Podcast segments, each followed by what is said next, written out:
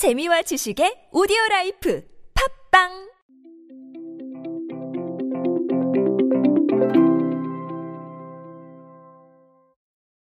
포스트 코로나 시대에 장을 보는 행위는 어디로 가고 있을까요?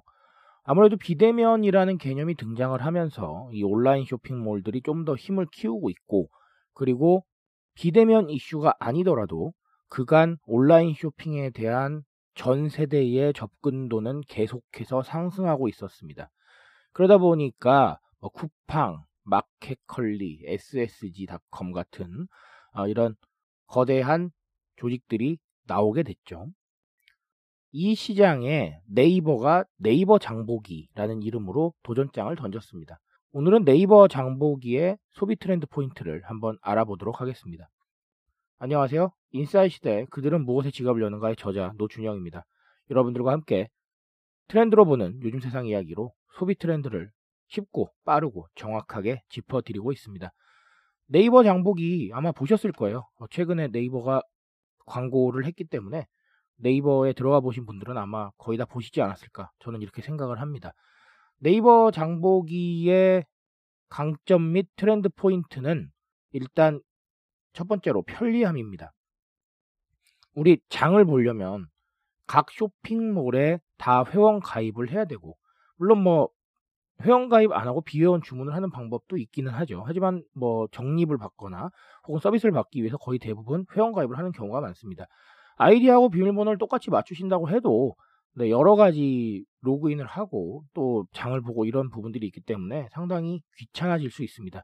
하지만 네이버는 네이버 아이디가 있으면 각 유통업체에 회원으로 따로 등록할 필요가 없고 바로바로 바로 시장을 보는 일이 가능합니다. 이게 별거 아니라고 생각하실지 모르지만 우리가 흔히 depth라고 얘기를 합니다. 서비스를 받기 위해서 거쳐야 하는 과정을 우리가 depth라는 말로 표현을 하는데 이 depth가 하나라도 추가되면 요즘의 유저들은 잘 반응하지 않습니다. 그 depth를 획기적으로 줄였다는 것이죠. 가격 비교도 굉장히 편하게 할 수 있습니다. 장보기 서비스 페이지에서 사고 싶은 상품을 검색을 하면 입점업체들의 제품 가격이 올라와 있어서 그냥 편하게 바로바로 바로 가격을 비교할 수가 있습니다. 내가 다 검색해보고 다 들어가서 확인해 볼 필요가 없이 아주 직관적으로 이 정보를 확인을 할 수가 있습니다. 이 저는 이것만 해도 상당히 큰 장점이 있다고 생각을 합니다. 왜냐하면 제가 항상 말씀드렸죠. 편리미엄은 지금 시대의 기준이다. 그리고 직관적 소통도 필요하다. 두 가지를 지적을 드렸었는데 지금 이 두 가지가 다 반영이 되어 있는 거예요. 내가 필요할 때 정보들이 나오고 제공되어질 수 있어야 되는데 어, 실제로 쇼핑을 하기 위해서 특정 상품을 검색했을 때 그 부분에 대한 정보 획득과 결제 그리고 배송까지 모든 게 한 번에 이루어질 수 있는 거예요. 그러다 보니까 매우 편리하고 직관적이죠.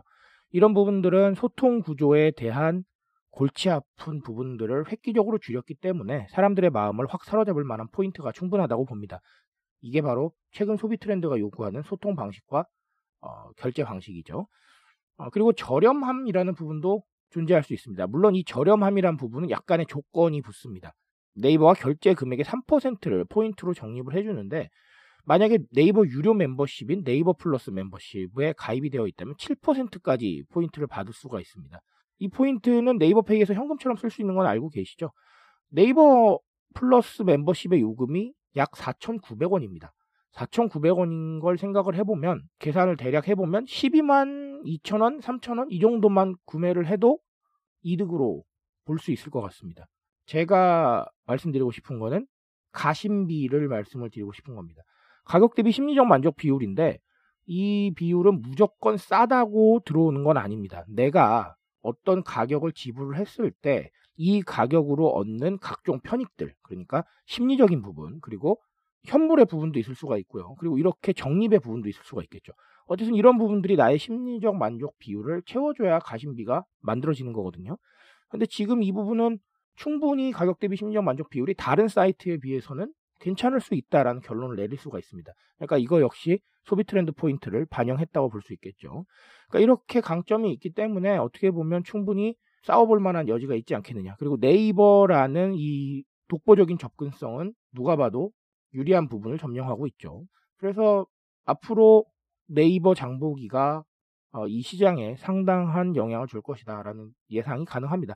하지만 반면에 뭐 좀 아쉬운 점들도 있긴 있습니다. 어쨌든간 뭐 입점업체 제품을 한 번에 모아 결제할 수가 없다라는 부분이 있고 그리고 배송비도 따로 내야 됩니다. 왜냐하면 자체 배송망 하고 물류센터를 가지고 있지 않기 때문에 아, 그렇기 때문에 이런 부분은 또 조금 전에 언급드렸던 쿠팡이나 마켓컬리와는 또 차별화된 좀 문제고 앞으로 해결해 나가야 될 부분이 아니겠느냐라고 생각은 합니다만 어쨌든 제가 말씀드리고 싶은 건 어, 쿠팡하고 마켓컬리 그리고 네이버 장보기를 비교를 해서 누가 앞서갈 것이냐라는 말씀을 드리고 싶은 게 아니라 네이버 장보기가 새로 론칭을 했는데 이 부분이 어떤 소비 트렌드 포인트를 반영을 했느냐라는 거 어, 이걸 말씀을 드리고 싶은 거기 때문에 의도를 오해하시지 말았으면 좋겠습니다.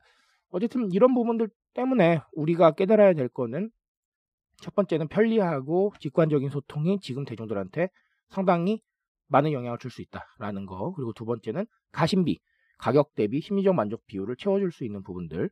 어, 이거는 뭐 우리가 너무 무리해서 채울 필요는 없습니다. 하지만 우리가 특정 가격을 형성을 했을 때 그 가격에 제공할 수 있는 만족감들을 좀 더 많이 만들어낼 필요는 있을 것 같아요. 지금은 어, 그런 소비 성향들이 많이 발견되는 시점이기 때문에 어떻게 보면 무리할 필요는 없으나 고민할 필요는 있다라는 것이죠. 이런 부분을 참고하셔서 어, 한번 다른 전략이나 혹은 다른 방향성 설정에 반영해 보시면 좋지 않을까라는 생각을 한번 해봅니다. 트렌드에 대한 이야기 필요하다면 두드려 주십시오. 제가 언제나 열정적으로 응답하겠습니다. 그 응답 위해서 오늘도 내일도 노력하겠습니다. 오늘은 여기까지 할게요, 여러분. 감사합니다.